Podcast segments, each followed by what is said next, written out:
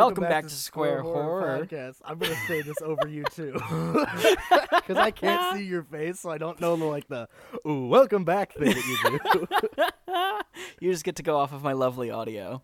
yeah, yeah, because I can't see you. I can't see the beautifully shaved face of Danny Hollander. the I'm gonna the miss Duke this beard. Spook. I'm gonna miss It'll- that beard. Well, the funny thing about hair, Danny, is that it grows back.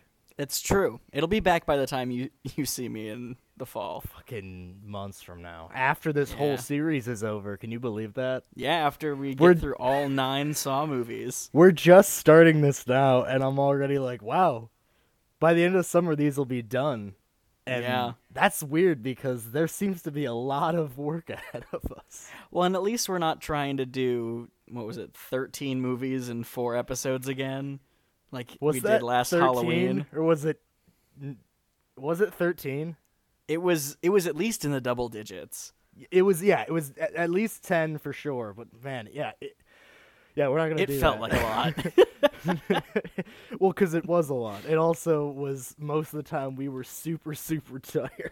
That's true. and we didn't really have a handle on like how to positively spin, you know, Curse of Michael Myers. And resurrection. Ah, yeah. But here we are talking about Saw. Yes, yes. However, this franchise is full of little oodles of positivity. I would say the majority of it is positive, and I'm I'd willing say a lot to of it, die yeah. on that hill. Yeah, I'm I'm prepared to to get my sword and shield and die Die on defending this hill? Yeah, man, absolutely. Because as I've made no secret of describing on this show before, this is my favorite horror franchise uh, by a significant amount. And I, I would say, you know, it's up there with like other ones that are not as slashery. Like this is probably the last big franchise that you, one considers slasher just because of the, The you know, the torture Body count. yeah, well, the body count and also the manner of death. You know, it's still very much like a splatter horror genre. So, like, you know, where because I'm gonna say it right now up top. I don't want to use the word torture porn a lot in this because I feel like that's an easy, like, dismissive fallback. Like, oh, that's Saw. That's what this is. Because that mm-hmm. conjures up a lot of very disturbing imagery for people, and I don't want to scare people with that. Yeah, I de- I definitely know what you mean. So, are you ready to get into this big fucker of an episode? Let's do it. So put your mindset back in the early 2000s. In Yeah, 2004. the war on terror is fresh, and everyone's afraid of everybody. Bush just got reelected. Are you scared? You should be. so, Saw, written by Leigh Whannell and directed by James Wan, is the first installment of the notorious thriller franchise that captured its create that catapulted its creators into fame, redefined the world of horror, reinvigorated the genre's tired mystery trope killer, and, of course, popularized torture as a form of scaring the pants off audiences.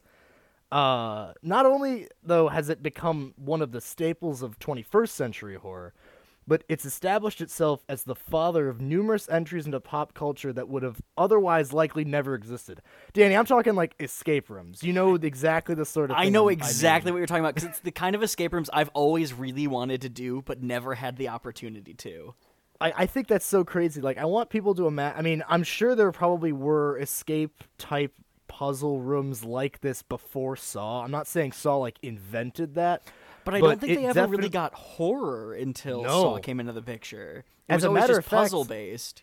Yeah, absolutely. And as a matter of fact, I think that some of the first like you know stake escape rooms were Saw themed. Like I think would as the movies were coming out, um, I'm pretty sure uh, you know several haunted houses at Fright Fest when I was growing up that were Saw themed were just escape Oh, yeah. rooms. Um, which I, dude, if you want to go to a Saw, like, would you go to a Saw escape room? How awesome would that be? I absolutely. w- If they had Tobin Bell's voice in that Oh, escape shit. room, it's one of I'd those ones pants. where they have like Chris Evans hide in like a, in like a comic book shop or whatever, and he's like, Yeah. "Oh, you guys won." If like Tobin Bell came out and was like, "You lost," I'd be like, "No." Uh, but yeah, like the whole looking for clues bit, like in in the room that you know Lawrence and Adam are like oh you know they're looking at you know the clock is new, click that means something. You know, mm-hmm. finding keys early on that don't unlock their chains, but they unlock stuff later on.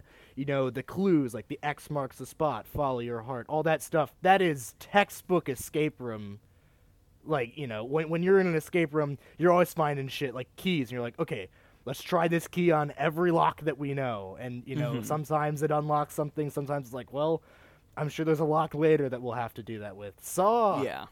I, I don't want to say invented but like that got in everyone's minds is like this sort of thing definitely popularized all of that For sure. um, so it, it was considered one of the most profitable and successful horror films of all time.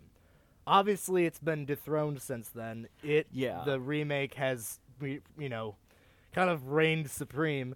But well, and this about how- franchise just, I think, as a franchise, just reached over a billion dollars with Spiral. yeah, well, and it really got up there when they did the re-release. Um, I think it was a 10-year anniversary in 2014 or 2013. That's right. Uh, and it got a bunch more money, especially because it had you know seven extra movies or Yeah. six extra movies under it. But for a second, like think about how much cultural impact it has had since just the remake has come out. yeah. Now imagine that something completely new completely like changes the landscape of horror in a time where Scream was the highest grossing horror film. Like Well, 'cause I was gonna hyper- say, yeah. Scream is kind of the last time before Saw where something had really changed the game of horror. Mm-hmm. And so- yeah, and as you can tell, whenever someone changes the landscape of horror, for the next like seven to eight years, all anyone wants to do is replicate that. Because obviously, Mm-hmm. after Scream, every horror movie was geared towards high school and college kids. It was pretty much all the same type of movie. That's why I had that mystery killer trope. You know, I know what you did Yeah. last summer and all that stuff. A lot of the times, you know, Scream did it well with an effective twist, and I think after a while it just kind of got tired and, and kind of repeated. But with Saw, it reinvented that. But then unfortunately, after Saw came out, Hostel came out, and all these super gory movies came out because they're like that. People respond to that, and I'm like, I don't think people responded really to the gore. I think people responded to a dope ass screenplay. Yeah. So, and I think the Scream comparison is apt because, as we talked about right before we started recording, a lot of the dialogue in this movie is quite, I don't want to say dated, but is very um, bad. Yeah. It, it's some of it's a little forced. Danny, what what was your favorite line that you? Oh, uh, my always bring up? favorite because this eh, genuinely anytime I think of a Saw movie, I just think of the line that Adam says at the very beginning where he just goes, "My name is very fucking confused." I always love when they when they find the camera and they start throwing rocks at it. Adam's like, "Yeah, man, you having a blast? I am. This is the most fun I've ever had without lubricant." And I'm like, "What? That's such a weird thing to say." but I think Scream has a lot like that, where it made the it kind of had like a Joss Whedon dialogue effect on horror, where it was like, it's cool to make like, you know, To make jokes. snarky comments, and you know, it works sometimes. Sometimes it doesn't. However, you're probably thinking to yourself, come on, guys. An early 2000s horror movie with a mystery killer and red herrings that are written well enough for reasonable suspicion? That's outrageous. You're an insane person. But our goal with this series is not only to spark your interest in revisiting the franchise or starting it from the beginning. Uh, again, thank you, Spiral, for reestablishing Saw as a you know a staple of pop culture. Uh, I think a lot of people are now beginning to maybe be like, "Huh, I kind of like that Spiral," or like, "Oh, that Spiral looks good," but like maybe I kind of want to watch the other movies. So, to address what makes the gears of the root Rube Goldberg machine that is Saw turn so keenly and tightly is what we are really here to address. Mhm. And as well as to give credence to the oftentimes dismissed and unfairly reviled quote unquote torture porn franchise that everybody loves to hate for pretty much no reason. For pretty much just the reason that it's called or it's described in that way. I Well, think and I that th- if people watched this first movie, because this first movie is genuinely very different, Yes. and I think I think it's really a standout. It really And I- is. and I really think that the I I saw a bunch of interviews like with James Wan and Leigh Whannell, and they're like, "What do you think about this like whole torture porn thing that that, that you guys invented?" And they're like, "Well, we didn't really set out to do that. Um, we kind of just wanted to make a movie that would shock people." Yeah, because they Uh, didn't even plan sequels when they f- made No. the first one. As a matter of fact, kind of like Underworld, the first like Saw Two was uh like greenlit like within the same year as like what like right when they're about to release it, they're like, you guys can make another one if you wanted to, and uh, then they made Dead Silence because they were like, I don't know, I kind of want to take a break for a second. Yeah. But we will get to that with Saw 2 because then we start talking about Darren Bousman. So, before we get into, you know, everything, Danny, Mhm. what what is the story about how you got into Saw? I'm curious because I actually don't know this. Okay, so um, in high school, around Halloween, me and my friends would always rent a bunch of horror movies from our local library, and we would watch them on Halloween instead of doing anything else because we were those kinds of kids. We stayed in and watched movies because we were fun like that. Yeah, Um, I, I agree with that. But so when I turned 17, I was like, ooh, I can start getting all these R rated movies from the library by myself. And I was like, cool I've kids. always seen these Saw boxes, and I've always been intrigued to see what they are. But me, not being the brightest 17 year old, I decided to start with Saw 2. Because I was like, this is the. Well, I thought it was the coolest cover of the DVDs. So was I was it like, the I'll one just of just start the here. fingers? It's the fingers. Okay. And I was like, this seems cool. So I got me and my buddies all packed in on our couch watching this movie, and I was like, huh, this is really interesting. My friends, however, were kind of like, this is this is getting a little bit much because my friends weren't huge into like any kind of intense death in horror movies. Some of them got a little like turned off with like Cabin in the Woods for being a little too gross. really? And I was like, okay, maybe I have to continue these movies on my own.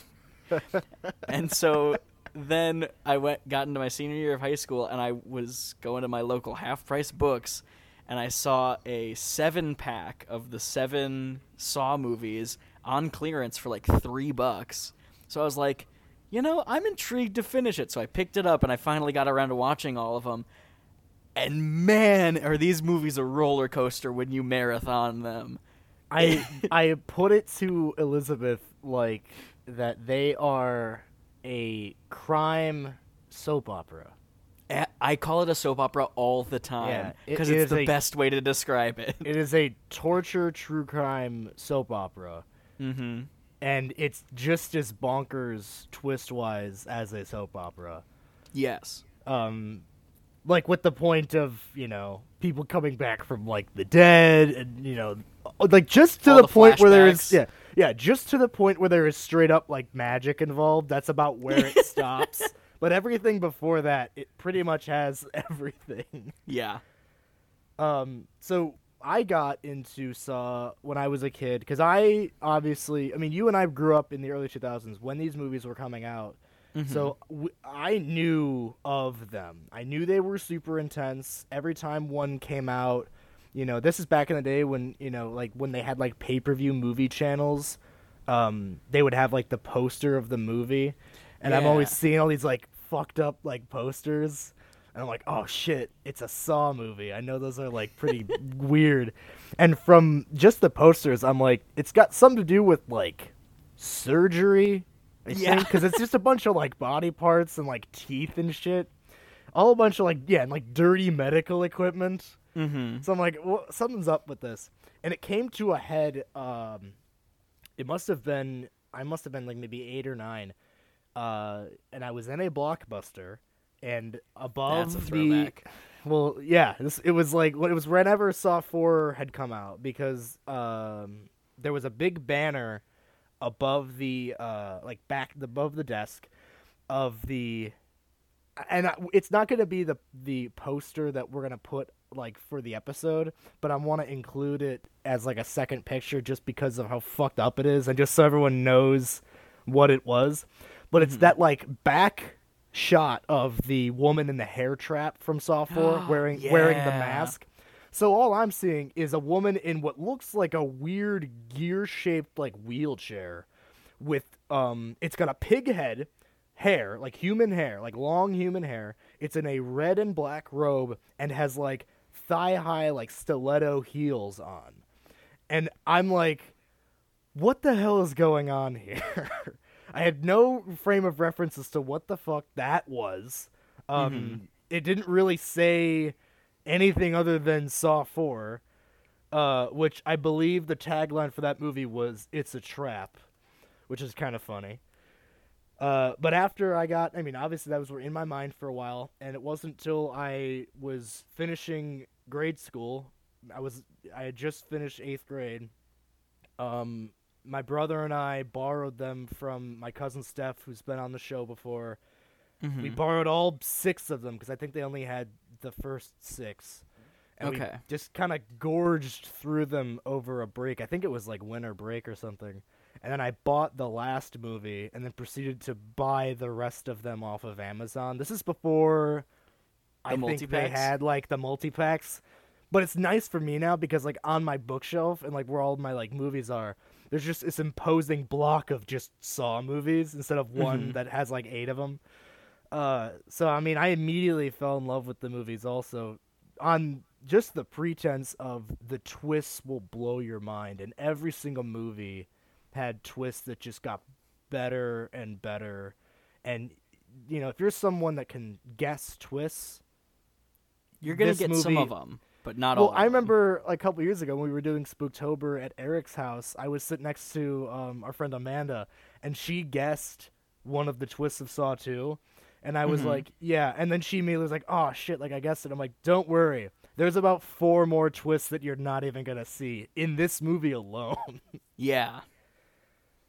So now these are not elitist horror films or movies that can't be experienced by anyone other than the most esteemed and sadistic of horror fans such as ourselves.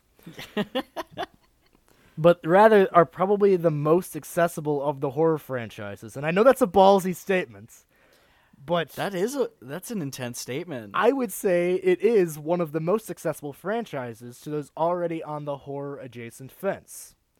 Now, as many people nowadays are probably aware of, true crime is sweeping the nation. There's podcasts, TV specials, TV shows, as well as a lot of movies. That's and, right. And at least personally, the type of person that may be into that sometimes might surprise you. Um, there's people like me, obviously, who'd be like, yeah, Matt obviously is into that fucked up shit. But like people like my mother, who are like, have you seen this Night Stalker documentary? And I'm like, yeah, mom. I didn't think you'd want to watch that because it's super creepy and it's real. Yeah. Um, but a lot of people are into this true crime, you know, boom, and even like into stories that I'm like, you know about like all the fucked up shit, and they're like, yeah, yeah, and they're like giving me details. I'm like, oh fuck, I guess it doesn't You're bother you as much. Well, I'm like, I assumed it would bother the fuck out of people, yeah. um, because I I know I'm not normal, but I'm like, I feel like normal people would probably re- be really bothered by that sort of thing. But that being Mhm. said, again, this is something that will come up even more as we continue the franchise. Saw movies are, at their core, extremely intense crime dramas, and great Yes. ones at that. Absolutely. So, I mean, obviously they're a little bit more intense and a little bit more bloody than the standard, you know, criminal mind show or, you know, serial killer documentary. But they mm-hmm. follow all of the same beats, especially to someone who is no stranger to, you know, something like a Ted Bundy movie where like you're familiar and and you know, you're interested in police and serial killer like the cat and mouse game of that.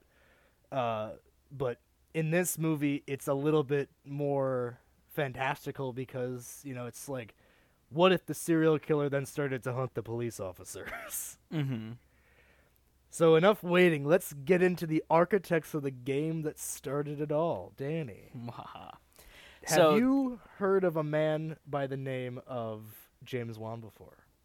I have because I first I didn't recognize his name when I first watched the Saw movies, but I had been a huge fan of the Conjuring movies, mm-hmm. which were which also were made by James Wan.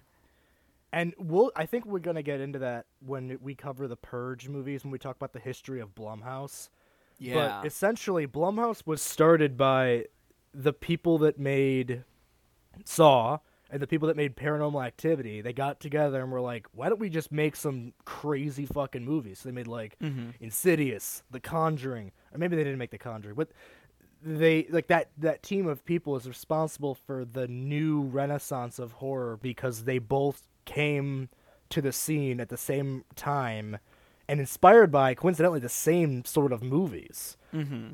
So when they got together, it was like fucking lightning in a bottle because you're like, we made Paranormal Activity, which blew everybody's minds, and we made Saw, obviously, same deal. So when you put them together, they're like, let's make some fucking intense haunting movies. They will really work. They do, and they do. Um, and so James Wan and his friend Leigh Whannell, who Both you may Australian. recognize. Did you know that? I did not know that. I knew Leigh Whannell was. I didn't know James Wan was. Yeah. Well, But Leigh was- Whannell yeah. recently is big for his movies Upgrade and then last year's Invisible Man with Elisabeth Moss, And James Wan. great movie. Oh yes, absolutely. And James Wan most recently has done Aquaman and has produced Mortal Kombat, obligatory Mortal Kombat reference. That's my only Check one for this episode, and I wrote it down. like I was like, I need to mention this, but I need to do it in a way that actually re- is relevant. so, both being Australian film students, as they finished film school, they wanted to produce and make their own movie with inspiration from both Blair, the Blair Witch Project and Darren Aronofsky, who I don't know if you've seen a lot of his movies, but Darren Aronofsky is known for making like fucked up psychological horror movies, like Black Swan, Requiem for Dream, I say he's Um, made and- stuff I really want to see, but I've never seen. and it's very divisive. Uh, well, we may get into some of those movies one day, but a lot of them are very just like you either like him or you don't. Uh, I like a lot of his stuff. Um, but that Blair Witch Project, that you know, also inspired the people that made Paranormal Activity because of its pretty much minimalist budget. It's like the first huge found footage movie, and you know, scared the fuck out of people because they thought it Yeah. was real. so they, along with their minimal budget, set their minds on a horror thriller short that would take place with two actors and just one room. And they only had thirty thousand dollars to their name, which I read and I'm like, oh yeah, only thirty thousand dollars. Like I wish I just had that much money. Mm-hmm. So they needed more money, and eventually found themselves in Hollywood. Uh, and to attract potential studios, they financed a single scene that consisted of Leigh Whannell playing the part of a trap victim wearing a reverse bear trap. Which was made from an actual rusty bear yeah, trap. like that he put his mouth on. like that It was, so dangerous gross. as shit. He's like, I gotta make this movie. Getting tetanus in his gums. Uh, I'd say it was worth it. Anyway, so they gave, this gave them the the actor director duo. So Wan insisted that he direct and Leigh Whannell act in it because they loved the short film so much. Um, speaking of which, like they sent the the short to producer Greg Hoffman, who will come up later as an important his sta- his stamp on on the franchise in general. Um, who said, "quote My jaw hit the floor," and then he immediately showed it to his two producer partners, Mark Berg and Oren Koules. And just on that short, they immediately founded Twisted Pictures, which has been involved with the franchise ever since, even after Hoffman's death in 2005 yes. which I mean he's been even with Spiral, he's been posthumously uh, credited as a producer on every single Saw movie, including Jigsaw and Spiral, Yes. because it's Twisted Pictures, and they go on to name a character after him. My That favorite character, Detective Mark Hoffman, who will come up much later. so. And we spent some time talking about Leigh Whannell before on Upgrade, but Mm-hmm. you mentioned he wrote Insidious. He's in Insidious. He directed The Invisible Man, um, James Wan and him also did Dead Silence, which one day we will cover because I We fucking will. love Dead Silence. um, but yeah, they're big producers and they really like financing very uh, visually dynamic and different types of horror movies, which is very cool for them. Yes. So, with the creators out of the way, I want to talk a bit about the cast, because I forget sometimes how stacked the cast of the first movie is. they really are. It's super bonkers. Um, Well, because like right off the bat, let's start with the b- one of the biggest names. Cary Elwes is in this movie. Yes, Cary Elwes is Dr. Lawrence Gordon. Uh, you probably know him from movies like The Princess Bride. Uh, he's also Mayor Kline in the third season of Stranger Things. Uh, I know you watched Marvelous Miss Maisel. Apparently, he's in that as well. Huh. Uh, yeah, he's someone named Gavin Hawk. I've never seen this show, but I knew you watched it. I was so like, I figured need to rewatch include it now. I mean, it, was it's within the last couple of years, and he's a little bit harder to recognize now, just because he's a little thinner, he's a little bit older. Yeah. Also, coincidentally, the same year that Saw came out, he played Ted Bundy in uh, a movie called The Riverman, which is pretty much like a real life version of Silence of the Lambs. oh my god. And he's very he's very good in that movie too. I also own that. It's fucking great. yeah. So, as we said before, Leigh Whannell is Mm-hmm. in it as well. He plays Adam, who I can never get a straight last name for him, so I just didn't include it. amazing. I love it. Um, he has a strange career of being just kind of around movies, like like in them. Like he was Mhm. in uh, Aquaman for like a second, just because James Wan directed it. Uh, he's also been in Insidious and made a, an appearance in The Bye Bye Man. Which by its title is one of the worst horror movies I've ever seen. also, Danny Glover plays Detective Tapp. Now, he's a huge deal, not because he's related to Donald Glover, because he is not. Mhm. It's just a coincidence. Uh, it's because he was, um, I think, Murtaugh in Lethal Weapon. He's one of the two cops Yeah, from Lethal. Weapon. Okay, good. I guessed right. He's also in Jumanji 2, like the new Jumanji three. Oh, It's the shit, newest three. one. It's- Jumanji. he's Game in the next level. the The next the next level. level. Yeah, yeah, yeah. Um, also, you got the two cops in the movie is Detective Tapp and Detective Singh, Singh, who's played by Ken Leung. Uh, I know him because every time I see anything, he just happens to show up in it. Uh, Star Wars: The Force Awakens, The Sopranos, right. Lost. Um, he's an X-Men: The Last Stand and The Inhumans. Okay. Uh, two unfortunate superhero properties. Yeah. Uh, speaking of Lost, uh, Michael Emerson plays Zep Hindle, and uh, Michael Emerson, if you look at him, is a very scary looking man. yeah. He's very he's very good at playing creepy characters. uh, he plays the main antagonist in Lost. He is one of the main characters in Person of Interest, and he voiced the Joker in The Dark Knight Returns, like in, in, in the movie, which I think I knew when I back when I watched it, but Mhm. I just forgot because he's just generically very creepy, and I sometimes forget that. Yeah, he can also be the Joker because he just transcends how fucking creepy everything gets. Yeah. Uh, Shawnee Smith, we're gonna talk about a lot more in the next couple of movies, but she plays Amanda Mhm. Young. Um, just for this movie, I wanted to spotlight her because uh, apparently she only came around to playing Amanda after she watched the original short, which I now really want to see because I want to find it out whole, there. if it made a whole team of producers immediately say yes, and at least two members, two, three members of the cast, like change their minds about being in a horror movie, it must be fucking really good. Mm-hmm. Um, I also thought it was funny that uh, James Wan had a crush on her when he was a kid, and when they were like saying, "Oh, who should play Amanda?" like kind of on a lark, he's like, "I don't know." You cast, you know, Shawnee Smith if, if you want. It's not like I care or anything. uh, but yeah, he had a huge crush on her. Um, she also during all of her scenes, I mean, and those scenes when you watch the movie, they're pretty intense. physically taxing. Uh, Yeah. she was sick with a 104 degree fever oh through God. like most of them, which I think adds to like her disheveled looking appearance. I feel like not a lot of that was fake. Yeah. Um, I mean, I've tried, I've done shows with you know, a fever, and I know how fucking difficult it is. I'm sure you do as well. Yeah. Um, it's some of the it's one of the worst things I've ever had to do. Also, um, Tobin Bell, Tobin. some Bell. guy- some guy Man, named Tobin myth, Bell. Legend.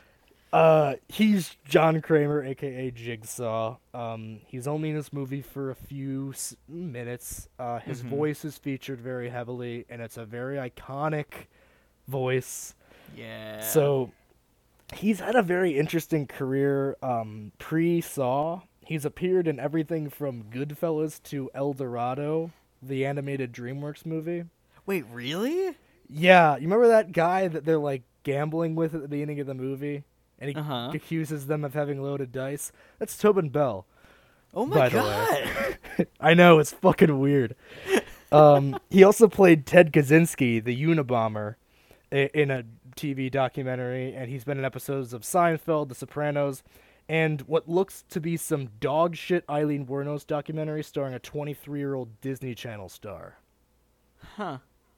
Which, uh, eh, you know, Well, and like he just signed on for a new like suspense sci-fi movie with him and Tony Todd. have you heard anything else about that? Not 'Cause that yet, but I can't crazy. wait.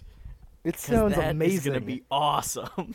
Well, and that one idea that you and I had of it would just be like a retirement home of like all these fa- like all these famous like horror actors playing themselves Mm-hmm. in like a Tucker and Dale versus Evil fashion where like I I love hauntings are happening and they're like, "Come on, guys, like it's not funny. We, you know, we're we're trying to just live the rest of our lives." They're like, "No, there's horrible shit happening here." Yeah. Um, yeah, I would really love to meet him someday, just to like get a picture, and you know, Oh, yeah. tell him that, tell him that I thought Saw was. well, and, like he sings now. His He son does now. I'd too. love to. I think. I'd love to like see him do a Johnny Cash cover because apparently he loves to do those. You were saying something about that with um Spiral, like that was supposed to be like the song for Spiral, right? Yeah, they thought about using a cover of Johnny Cash's "Hurt" as sung by Tobin Bell at the end. I don't know if if that was for the credits or for the end of the movie. Listen, I love the Twenty One Savage song, but like, that would be so fucking cool. Yeah.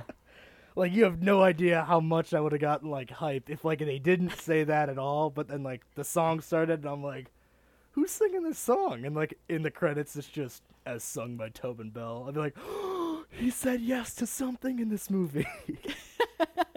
uh, also, there's special appearances by Ned Bellamy as Jeff, the guy in the chair in uh, Jigsaw's like hideout.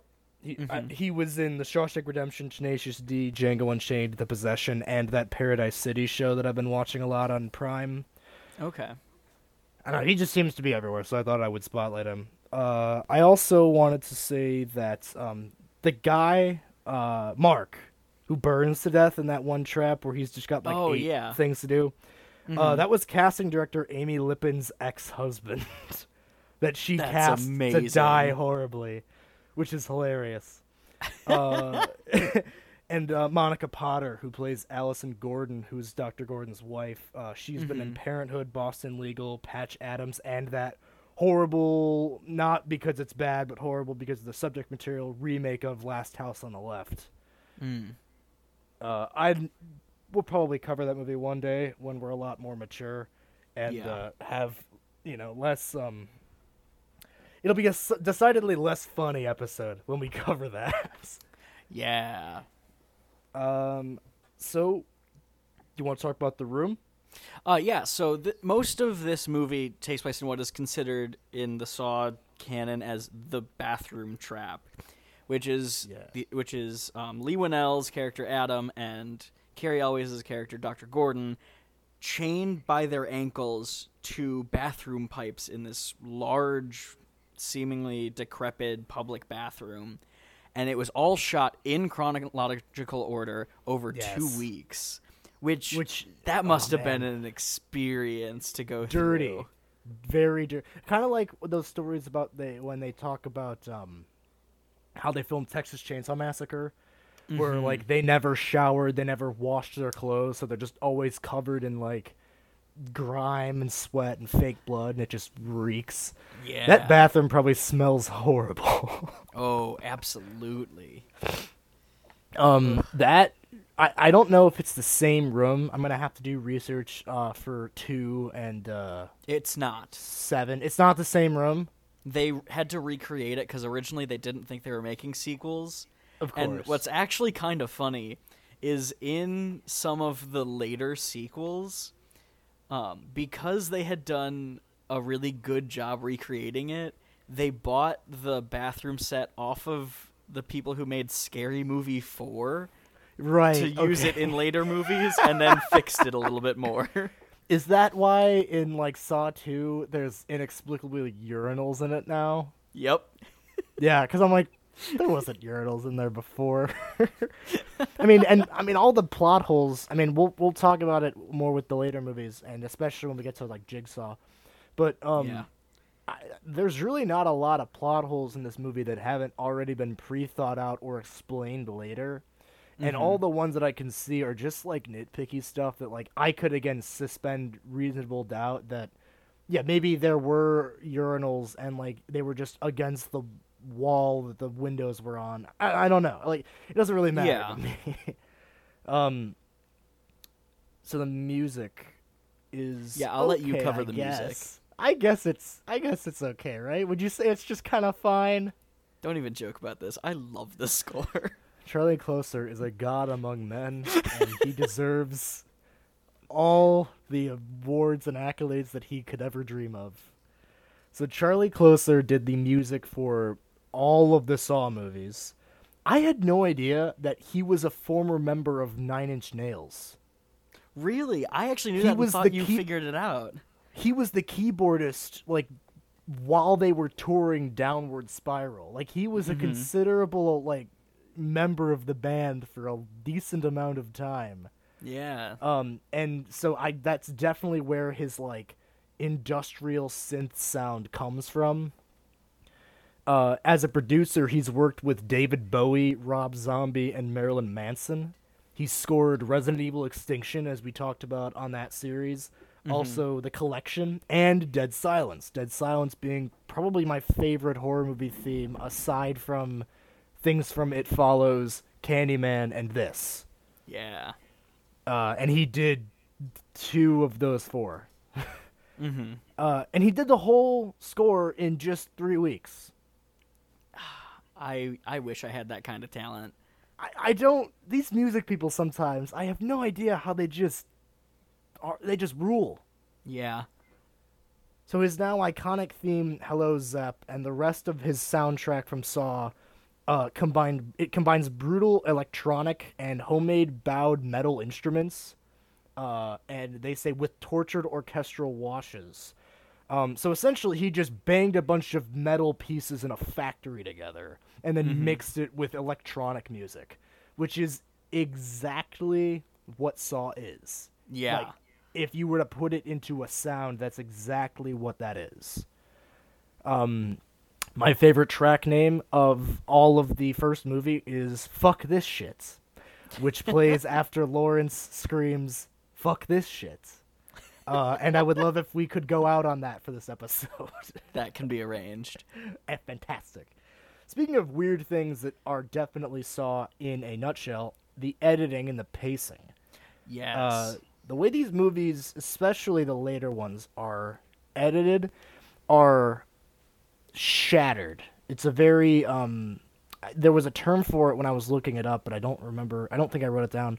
But the way they shoot is uh, not chronologically, and it's in like a reverse narrative.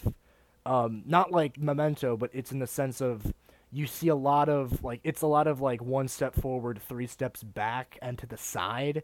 So you're getting a lot of the given circumstances fleshed out over the course of the movie to the point where, like all the best movies with great twists in them, once you've seen it the first time, everything on the second watch through makes sense, which has always mm-hmm. been my marker of a good twist. Is if you can watch the entire movie having already seen it and the movie only makes more sense and gets better, that's a good twist. yeah.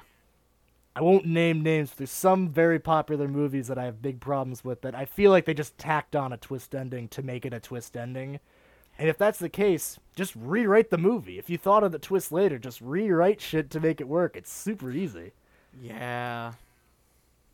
Uh, anyway, David A. Armstrong is the director of photography, so he like invented that style for this franchise. Mhm. Um, he did every Saw movie from the first through the sixth. Uh, so you can thank him for the filters, the crazy transitions, and the like super sharp like editing tools that he uses. Mhm. He's also done the most recent Hellraiser movie, I believe that came out in 2018. Uh, Okay. He also did a Heroes webisode series. near and dear to our hearts. I've seen this one. Uh, it's not very good, but I Oh. can tell you that it's edited very well. uh, so with all that stuff out of the way, let's talk this movie. Let Let's get into this. through, man.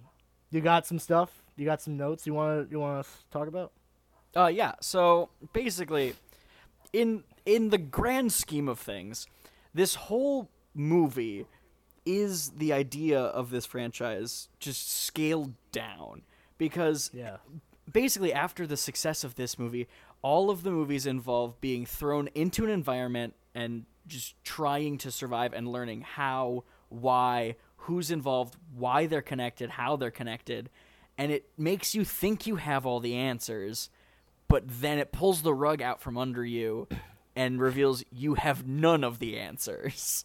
If I may go off on one of my very famous bad metaphors, Please, in true please Saw do. fashion, imagine you are a child thrown into the deep end of a pool, and you are told that the water wings that will save you from drowning are at the bottom of the pool. So after you muster up the courage and the will to survive, wink, wink, wink, to swim down to the bottom, get those water wings, and then you're like, fuck, I gotta like, you know, inflate them and stuff. So you're like, okay, you know, I can do this, I can do this. And as soon as you start inflating them, the room sets on fire. You're like, shit, what? Okay, damn it. And you're like, you're looking for a lifeguard, and you're like, help, help, please help.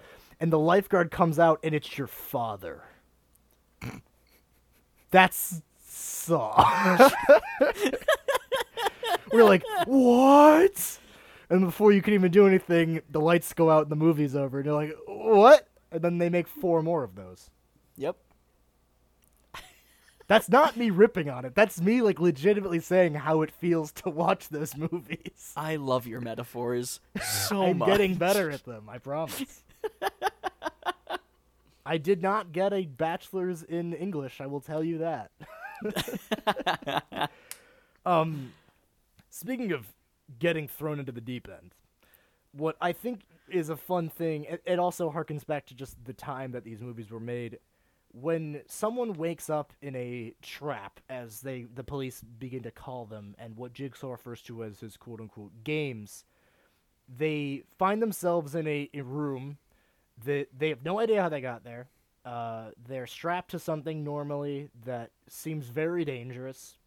Um, there's a whole bunch of shit around them, and there's normally a TV screen or a tape recorder. Because again, it was 2004. it's 2004. So there is a tape deck or a TV that will turn on, and if it's a tape deck, it will say "Hello, your name," uh, followed by "I want to play a game," and then Jigsaw, the voice on the recorder, proceeds to tell you how he believes you have fucked up in your life.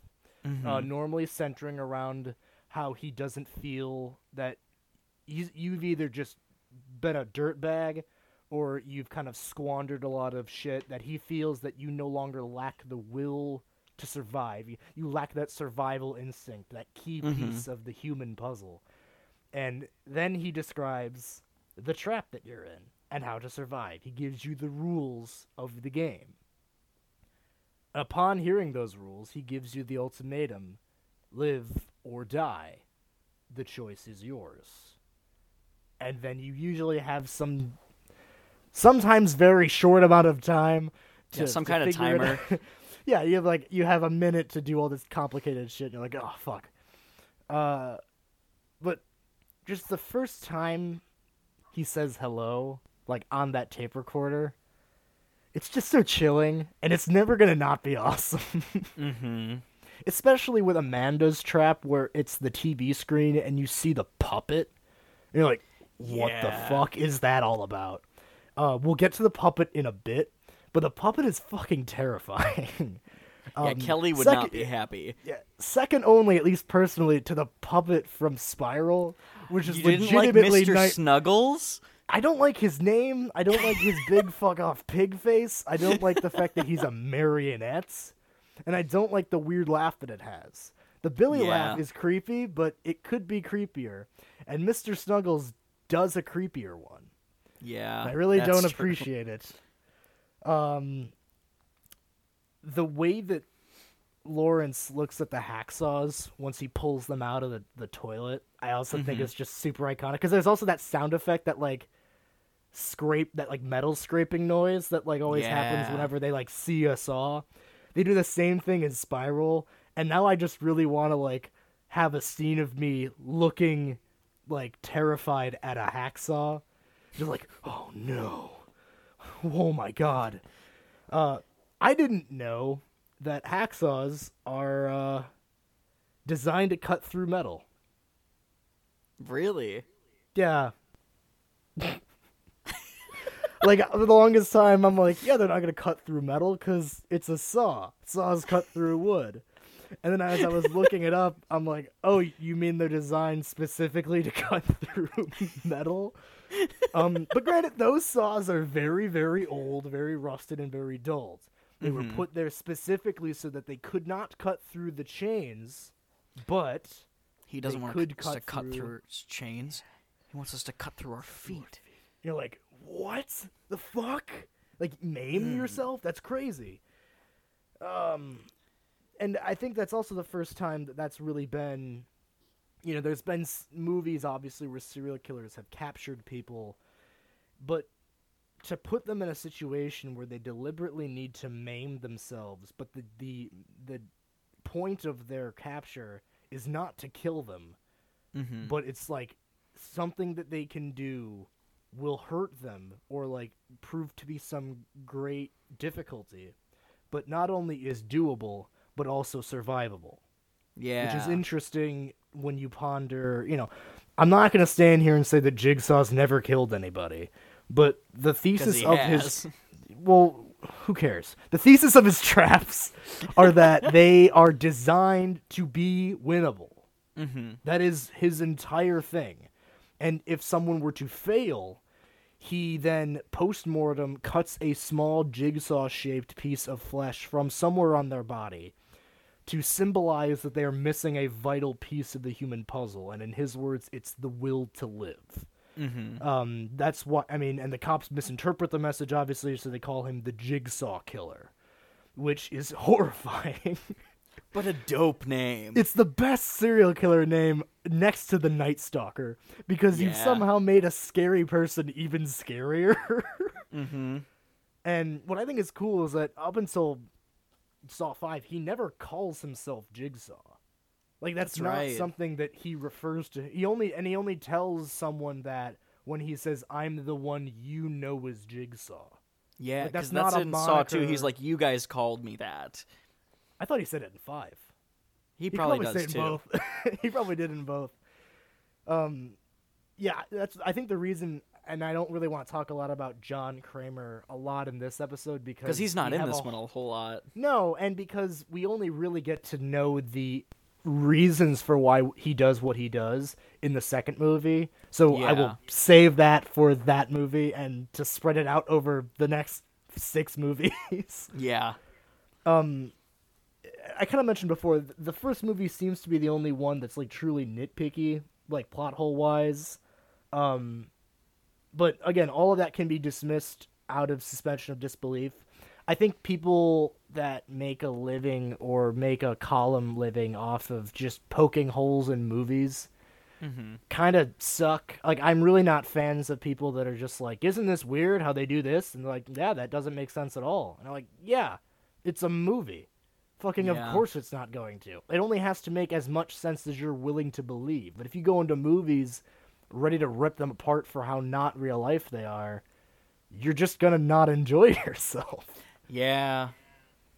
Do you think someone's gonna go watch like yeah, like fucking Roger Ebert did with with Friday the Thirteenth? He just ripped apart how like schlocky it was. I'm like, yeah, it's about an immortal killer who murders teenagers at a at a camp. At, a, at not- a camp. It's not real, Roger. It's not fucking winning Oscars. It's not trying to. It's just trying to entertain people. Yeah. It's okay. Um, but I, I think again, I, I don't want to sound biased just because I love these movies, but they really do go to like extreme lengths to make sure that every question you have is answered within reasonable like amounts. Like the only question I remember Elizabeth having when we watched it was like, well, where did Lawrence's family go? And I mean, I would just assume like they just kind of went about their lives after what happened. Again, Mm-hmm. we're not going to spoil the movie until we give a very specific spoiler warning. Yeah. Um, but just in, in a general sense, you know, almost every single question I could fathomably come up with is answered in some movie or another. Um, to a certain extent, but we'll talk about that much, much later. Much later. Um, what do you think about, I mean, nitpicky type stuff? I mean, do you even have anything that bothers you? I mean, in that one, not really, because theoretically, it's pretty tight. Because this isn't one of the ones where like Jigsaw's got a lot of, a lot of things roaming about. It's got a lot He's- of cooks in the kitchen. He's got a few things going, and they all, they all reasonably could happen with any extent of human interference. Yes, because yeah. mo- none of these are like it has to happen perfectly or else it can't happen at all. No, these are just two dudes in a bathroom. It's a guy covered in jelly. Well, he even has a line in a later movie that is all the explanation I needed, where he's just like, "I'm good at at predicting human behavior because Mm-hmm. I just know my subjects very well." And I'm like, "That's all the explanation that I would ever need." Mm-hmm. Um, so let's talk about Billy. Let's do it. So Oh Billy, as I'm sure everyone in the world would know, at least in America would know if they saw it, is that creepy puppet from the Saw movies. It's got Mm-hmm. a white face, it's got a mouth that moves only up and down, and it's got red spirals on its cheeks. And you probably see it oftentimes in a suit riding a tricycle. Yep. Which only happens once until Jigsaw, and it's fucking horrifying. It's the scariest scene personally in that first movie. but um they never they never call it Billy in the movies. It was only until a couple of years after I finished the movies I realized that that's what people called it. Apparently that was just the on-set name for it and then it stuck. Um, Yeah. James Wan built the goddamn puppet himself from scratch. That that's commitment right then and there.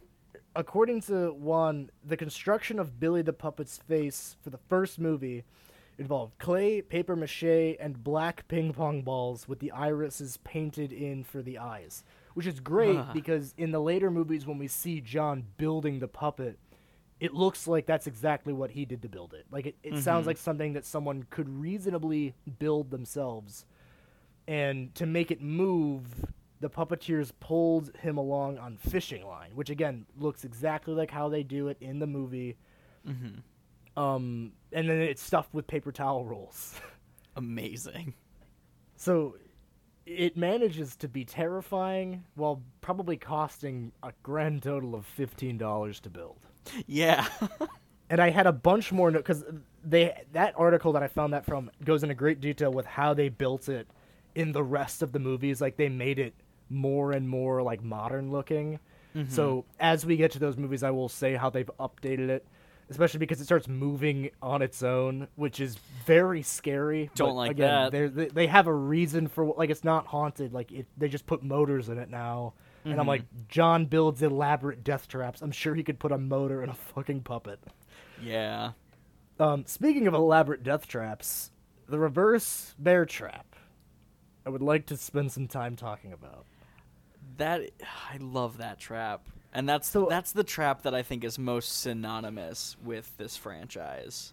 It is, and I think that it's for pretty good reason, because un- until you corrected me before we started recording, uh, it's essentially okay, Danny. It's essentially the first trap that anyone ever wins. Mm-hmm.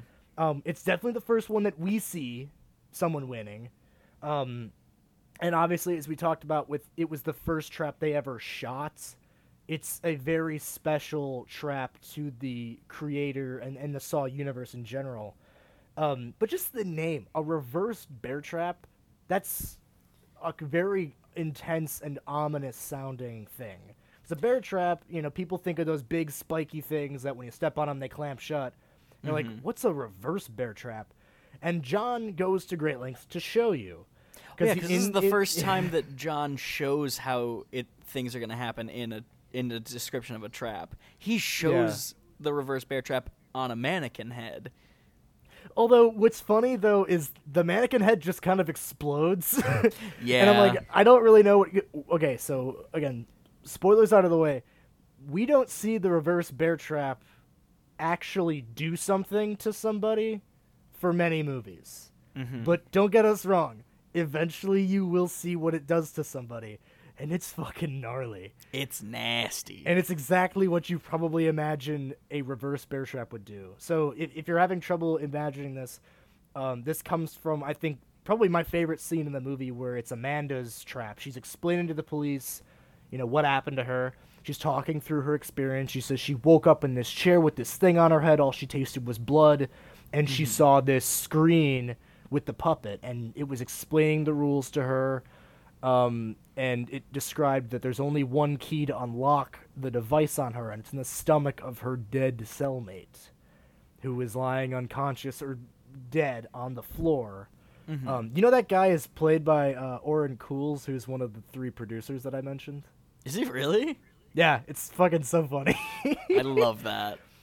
Um, so as Amanda is describing what's happening to her, she's you know the editing is fucking crazy. She's losing her mind, and she stands up, and the timer starts, and she starts freaking out. The whole scene is very intense, and mm-hmm. I mean, I don't want to say it's a spoiler that we told you she lives, because it's very important because they bring her into a cop like in a, in a police interrogation room to explain how she survived.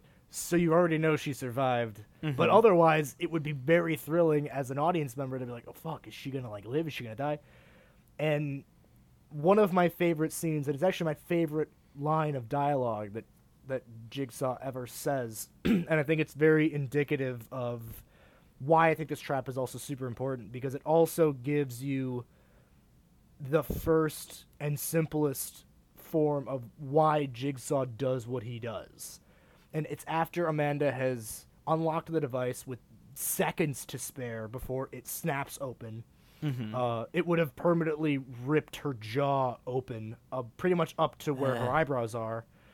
Um, and as she stands there, you know, crying and panting, Billy shows up on a tricycle, wheels into the room, and simply says, Congratulations, you are still alive. Most people are so ungrateful to be alive, but not you. Not anymore. And you're like, what are you talking about? Like that this is before anyone knew why this guy did it, what he did. It's before we knew fucking anything about him. And it's the the first time we know anything about him is in that first trap. And it's in the mm-hmm. it's in the iconic trap where it's prove to me that you have what it takes to survive, that you cherished your life enough, that you would do anything to survive, and I will deem you worthy of the life that you now have earned. Yeah. Fuck. Uh, Jigsaw's cultist robe is fucking terrifying. It's so cool. I I I want one. I think it'd be I, stylish. I as do hell. too. Well, apparently the robe was just inside out, which I'm like, fucking of course. Of course a robe still looks just as awesome. But, you know, we we, we only see Jigsaw. I mean, he's hooded, obviously. But Mm-hmm. we see him when the detectives come to infiltrate that mannequin factory. And yeah, you heard it right. He lives and works in a abandoned mannequin factory. That's typical serial killer now, but back then they're like, "Oh shit, like that works." That's creepy. Um, but that's also the first time we see, you know, the red robe with the pig mask on when he kidnaps Lawrence, and like, Mm-hmm. it's not just a pig mask. It's not like the one that's in Spiral where it's just a pig. It's a pig mask. It's a pig head, hollowed out on the inside, with long black human hair attached to it. Don't like it. Don't like it. It's it's it's like if you've never seen it before, it takes you a couple of seconds to figure out what you're looking at. And I think mm-hmm. that's perfect because in the couple of seconds the victims realize they're being abducted, all they see is that. So they're completely filmed with confusion to the point where if they wake up somewhere else, the last thing they may remember is that, and they might just chalk that up to, you know, hallucinations or dreams. Because mm-hmm. it's so crazy to describe, let alone to see it coming at you, or crawl out of the backseat of your car, which is fucking creepy. Mm-mm. Mm-mm. Um, speaking of the pig head, um, one of my other favorite scenes is uh, Adam's abduction. So after he's gone back to his apartment to develop the photos that he has been hired to take, uh, he wakes up. His power has been cut, and he knows someone is in his apartment. And the only light that he has is the flash of his camera. Now, I feel like this trope has been done several times. It has only scared me twice. One is in the movie Mama, but Mm, instead of a pig mask thing, it was a horribly bent ghost woman. And the other one is this. And I knew what was coming. Like, this is probably the hundredth time I've seen Saw. And watching it in my basement in the middle of the night, I'm like, just jump out. Like, spoilers. I said the name. Like, just jump out, X.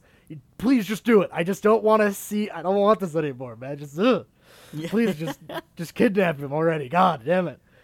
Um, Danny, what are some of your favorite scenes? Give me like two, two or three. Um, so I think one of my favorite scenes, which um, you also have mentioned on here, is um, when Gordon first finds the phone in the I'm glad you bathroom, mentioned this one. which can only receive calls. It can't give calls, which I don't know is if that's a real thing in real life, but I don't care. No, yeah, made the yeah, plot it's a, uh, interesting. I'm sh- it's some technology thing, especially again. This Mm-hmm. is early 2000s. Cell phones could be made to do. That's how they. Uh, Al Qaeda did a lot of cell phone bombings. Is they would have cell phones that could only receive calls. They would detonate explosives. And so Gordon's family has been taken hostage, and one of the times when he gets a phone call, all that the person on the other end says is don't believe Adam's lies. And It's then they hang up. It's so scary because it's the first time he's heard from his wife, and the first thing she tells him is, "Is Adam there?" And he's like, "Wait, wait, hold the fuck up. How do you know about this?" And before he could even formulate his thoughts, that she tells him that the phone line goes dead, and you're like, "Oh mm. shit!" Like that just, mm. it, I, to me, that kind of just increases that like escape room aesthetic, where like you're just given a cryptic one sentence clue, and that's it. Yeah. You're like, it's up to you to suss out what that means. yeah.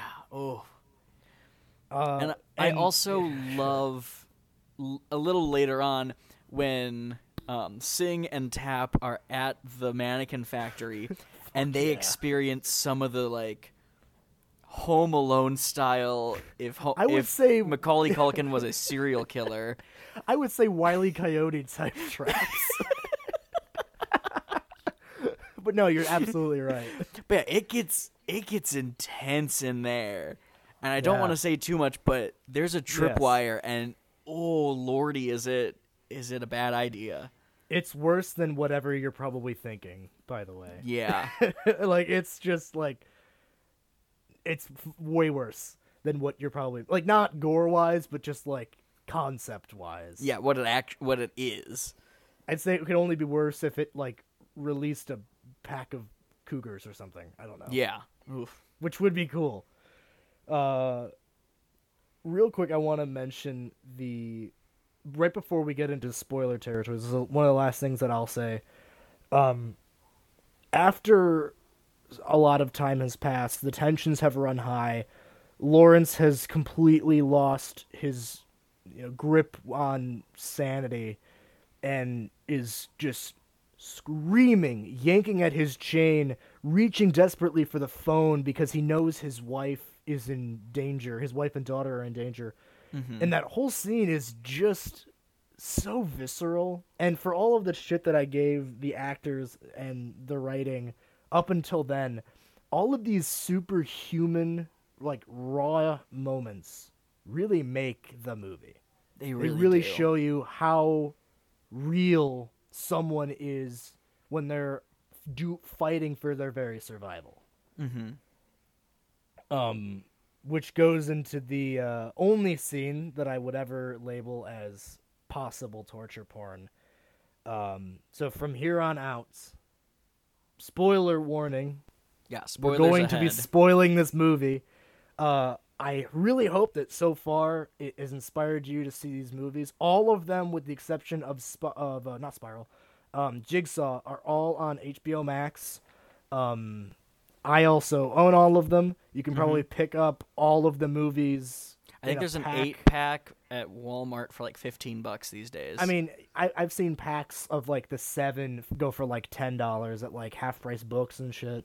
Mhm. Because I don't know. I, I just maybe if not by this movie, but it, once we start getting into the story, you know, I'm hoping that that would inspire someone to go watch these movies. But if you are someone that wants to know it all before you see it, especially with a movie franchise as notorious as this, we're gonna start spoiling the movie. mm-hmm. So, they are given the ultimatum they have to cut off their own feet in order to escape. And Lawrence does that. Yep. And that whole scene is the only. I mean, I was sitting there like, oh, this is what they mean when they say torture porn. Because it's just him screaming, cutting his foot off, and Adam being like, no, stop, no, no, no. And I'm like, I could see how that could be torture porn. Well, and because they really don't show anything in terms of like gore for it, I think it could be because then it's just the idea of it rather than Yeah. actually anything. I would say most of the traps in the franchise. I mean, yeah, later on they do have the budget to show a lot of that with like visual effects, but a mm-hmm. lot of the traps are more just like you get that pit where you're like you cross your legs like ooh, ooh, like yeah, like just that it like that image you're like oh shit, that's like intense. Mm-hmm. Um, but like cutting your own foot off with a I- hacksaw. I don't think I could do it. I mean, I might. I don't know. Again, like that's one of like as saw traps go. I I think that's a little bit more on the winnable side, like more not the winnable, more like the doable side. Mm-hmm. I mean, I, but I mean, I might be crazy. I think that the beginning trap from Saw Two is doable. Like I would do that. Yeah. Yeah, doped up on adrenaline, I'd cut my eye out. uh, but I, I will say that, and we talked about this before, but right after that quote unquote torture porn scene, it's Lawrence's after he shoots Adam. He has this super emotional breakdown, begging to see his to have him see his family now. Now that he has done what he has been asked to do. Mm-hmm. And I think that juxtaposes very well with a super intense scene like that because it's like yeah yeah yeah it's it's violent it's gory but it's for a reason. The same thing went with that with you know Amanda when she was cutting out that guy's stomach for the key. As soon as she got it off, she had a solid beat to like recover and you, you we watched V for Vendetta, right? Yeah. You remember that scene? I, I could be totally alienating viewers, but remember that scene where uh, after V has tortured Natalie Portman for like months, and he's revealed that it's all a lie, and he brings her to the top of the building in a thunderstorm, and she just like screams triumphantly in the air. Yeah. That's exactly the type of like response that I think these are going for. Like you survived and you feel that like primal sense of being alive mixed with like you've overcome something that should have killed you. Mm-hmm. Um Yeah. it's just like hopefully we never feel that way, but like it's got to no. feel so like you know, like it's like anytime anyone kills Leatherface, like Michael Myers, they have that same like yeah, like they just like all of it comes out in one giant like scream Mm-hmm. and you're like all right, now I've done it. Um, what I thought was interesting that I saw on, of all places, an IMDb trivia board, Hey. Um, as Lawrence is loading the cartridge into the revolver to shoot Adam, the the gun that had been laying on the floor. Yeah, we didn't mention this. They wake up in the room with a person that has With a dead shot themselves in the head on the middle of the floor, Mm-hmm. holding their recorder and the gun, and he's just been there the, the whole time. Six hours, I think it was. Yeah. Um. And jumping ahead, do you know Tobin Bell actually did that? I saw that, and that's Like it's- nuts. It was never a mannequin. It was always him. uh, and we're gonna get to that reveal in a second. But according to him, he says, like on getting the the, the role, uh, upon reading the script and being shocked by the ending, he said he would do the movie just quote for that moment alone. That's I respect that. That's Like, commitment fuck. to that shit. I yeah, like I totally get that. Um, but anyway, so he grabs that gun. That I guess we can say it right now. The man on the floor is not dead. The man on the floor is Jigsaw. He's the person that put them there. And in an awesome Saw montage that we'll talk more about in the next movies, where they show you every single time that like they answer a question because they were mm-hmm. like, yeah, he likes to book himself like front row seats to his games, and they just show a scene of him like creaking open an eye on the floor, like watching Adam, and I'm like, ugh. Mm-hmm. So because he did not kill himself, the gun. I think it was a prop thing uh, initially. Like people chalked it up to like a prop goof, but the camera shows all six chambers of the cylinder are empty when um, Lawrence is loading the the one bullet into the gun. Mm-hmm. And revolvers don't eject spent cartridges. So if you were to shoot yourself in the head with a revolver, the cartridge would still be in there until you opened up that little turny thing and like Yeah. dumped it out. So, if someone looked at that revolver, they would know that that person did not shoot themselves in the head with that gun and probably therefore isn't dead. Yeah. Um, but a lot of people think that was a prop error, but it's actually purposefully done. Like they purposefully were like, "There's no bullets in the gun," because he never used it. mm-hmm. Fuck yeah. So cool. um, so I think that's a good segue to get into the um, where the twists start. Mm-hmm. So after it has been revealed that Zepp Hindle, who worked with Lawrence at the hospital he was a doctor at, after it's revealed that he is the one kind of orchestrating their situation in the bathroom, and he's the one holding Lawrence's family captive, after he shows up to kill them because they have failed their objective, Adam begs him to not kill him, and he says, I have to. It's the rules. Mm-hmm. And as, you know, once Adam gets the drop on him and beats him to death with a With a toilet you know, lid. with a toilet lid, uh, which is just fucking so funny. Like just him beating him with a toilet lid is just it's fucking so like satisfying. Mm-hmm. He's looking over, you know, his pockets for a key, you know, anything, and he finds a tape recorder. That Jigsaw, the real killer, that everyone at this point had assumed Zepp was the Jigsaw killer, but just proved that he was yet another person In a game. involved in the game. And it was Jigsaw saying, you know, I've poisoned you, I think. Yeah, and there's a slow acting poison. Yeah. And in order to get the antidote from me, you have to do this game. And then he gives him the rules and whatnot, obviously, like what he has to do. And mm-hmm. as Adam is reeling from that response, in the background, we see the man on the floor stand up and pull the fake wound off, of his, head, and tell Adam the keys to his shackles are in the bathtub. And he's like, "Oh fuck! I like pulled the drain and the key went down the drain. I'm I'm fucked. Like I'm stuck here."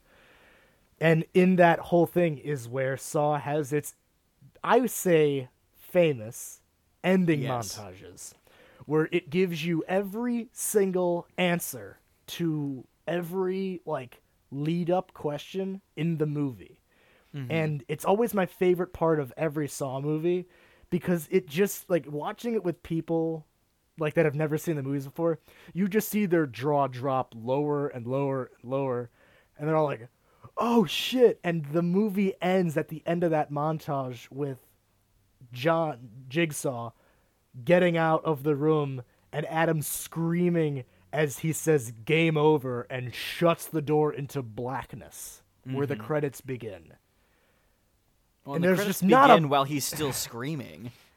There's just not a better way to end those movies than with like a not only a game over that's like symbolic, But a door slam. but like just well just the like you just we just gave you all the answers and have blown your mind now it's over like mm-hmm. go leave go back to your life with that shit like in your head yeah. and saw is perfect for that that is what i've come to expect from saw movies growing up at least was i'm gonna be watching this movie i'm gonna think i know what's going on but i'm always gonna be like completely blindsided by something else i hadn't even considered. Even if it's not a great twist even if it's just a crazy twist with the story you know that's like oh shit now this is the thing for the next movie this is what the movie's probably going to be about that's just crazy. I- it's amazing. I, I love that so much. There's just Mm-hmm. so nothing i wrote i literally wrote down there ain't nothing like a saw montage Yeah. There really isn't. um do you have any last request like not requests any last words about this or should we leave the listeners much like how saw leaves people with the montage and then the game over I mean, yeah, there's not really much else to say. There's just it's it's a really solid movie with a lot of really interesting character beats, which I think is something everyone forgets about in these horror movies is that they do delve into these characters' relationships with each other, and specifically with Adam and Dr. Gordon when ni- when Dr. Gordon never knew that Adam was around, but Adam saw way more of Gordon's life than he expected yeah and I just think it's a really interesting character piece. Well, and not only that, but we see why these two men specifically were chosen. I mean, Dr. Gordon is a very famous oncologist, a, a cancer doctor, um, who was operating on a patient who had a frontal lobe tumor that had started out as colon cancer. So this patient was dying of cancer, and as we see from the montage, that patient turned out to be Jigsaw. Yeah. So we get another like little glimpse into his life that this person is dying from cancer. Uh, in that mon in that scene where he's at, in the the mannequin factory, he tells the detectives he's you know he's sick. Yeah, he's sick with you know because of the the sickness that's eating away at him. He's sick of people not appreciating what they have.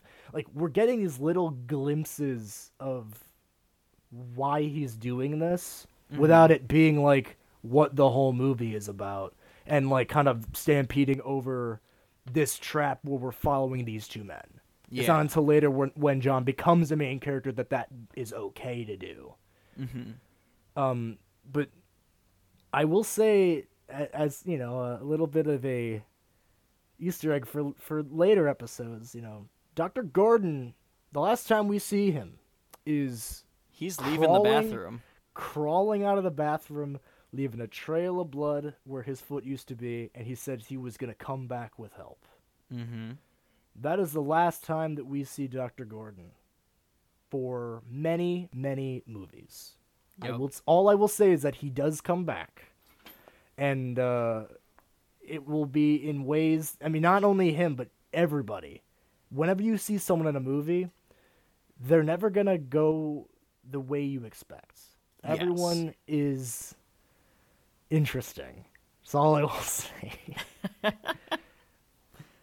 um, although I, I didn't get a chance to talk to you about this. this is, the episode is now over, but like I didn't get a chance to talk to you about this. But that side work piece we were thinking about doing with the with the podcast to not bog everybody down with just Saw.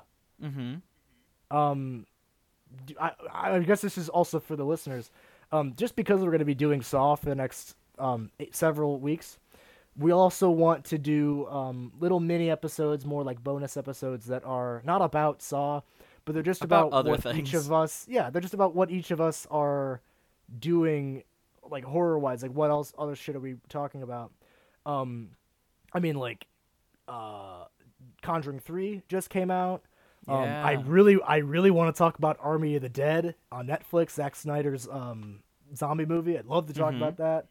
Um, you and I saw Quiet Place Part Two. So like, there's plenty of things that we can cover in like maybe like 20 to 30 minute episodes in between each Saw episode to just keep people Yeah. sane. Yeah, so no one gets bogged down by Um, just a summer of Saw. yeah, like if you are sick of Saw, we've got other shit to talk about. Yeah. But you know, it's uh, I'm finally glad we got to cover Saw, and as you could tell, I was very excited and uh, maybe a little too prepared for it. Yeah. just wait till we cover the Purge. oh gosh. I'm not ready for when we cover the purge. I don't think I am either. But you can follow us on Instagram at the underscore square horror podcast. You can send us requests at squarehorrorpodcast at gmail.com. And again, please contact us if you have requests, if you just want to talk to us about horror movies that you've seen, ask opinions on stuff, or, you know, if anything that we've said has made you want to start watching any of these movies, especially Saw, like, reach out to us. We love these movies so much. We will mm-hmm. talk to you for as long as you want to talk to them. We're just trying to keep these episodes under eight hours long. Yeah. Uh, so y'all take care. We will be back hopefully next week, Wi-Fi permitting on your end. I'm sure. Wi-Fi permitting. Wi-Fi permitting. But we will definitely be back with a little mini-sode sometime, probably this week. Um, but yeah, y'all. Uh, you have a line here, Danny. Until next time, stay spooky out there. And game over.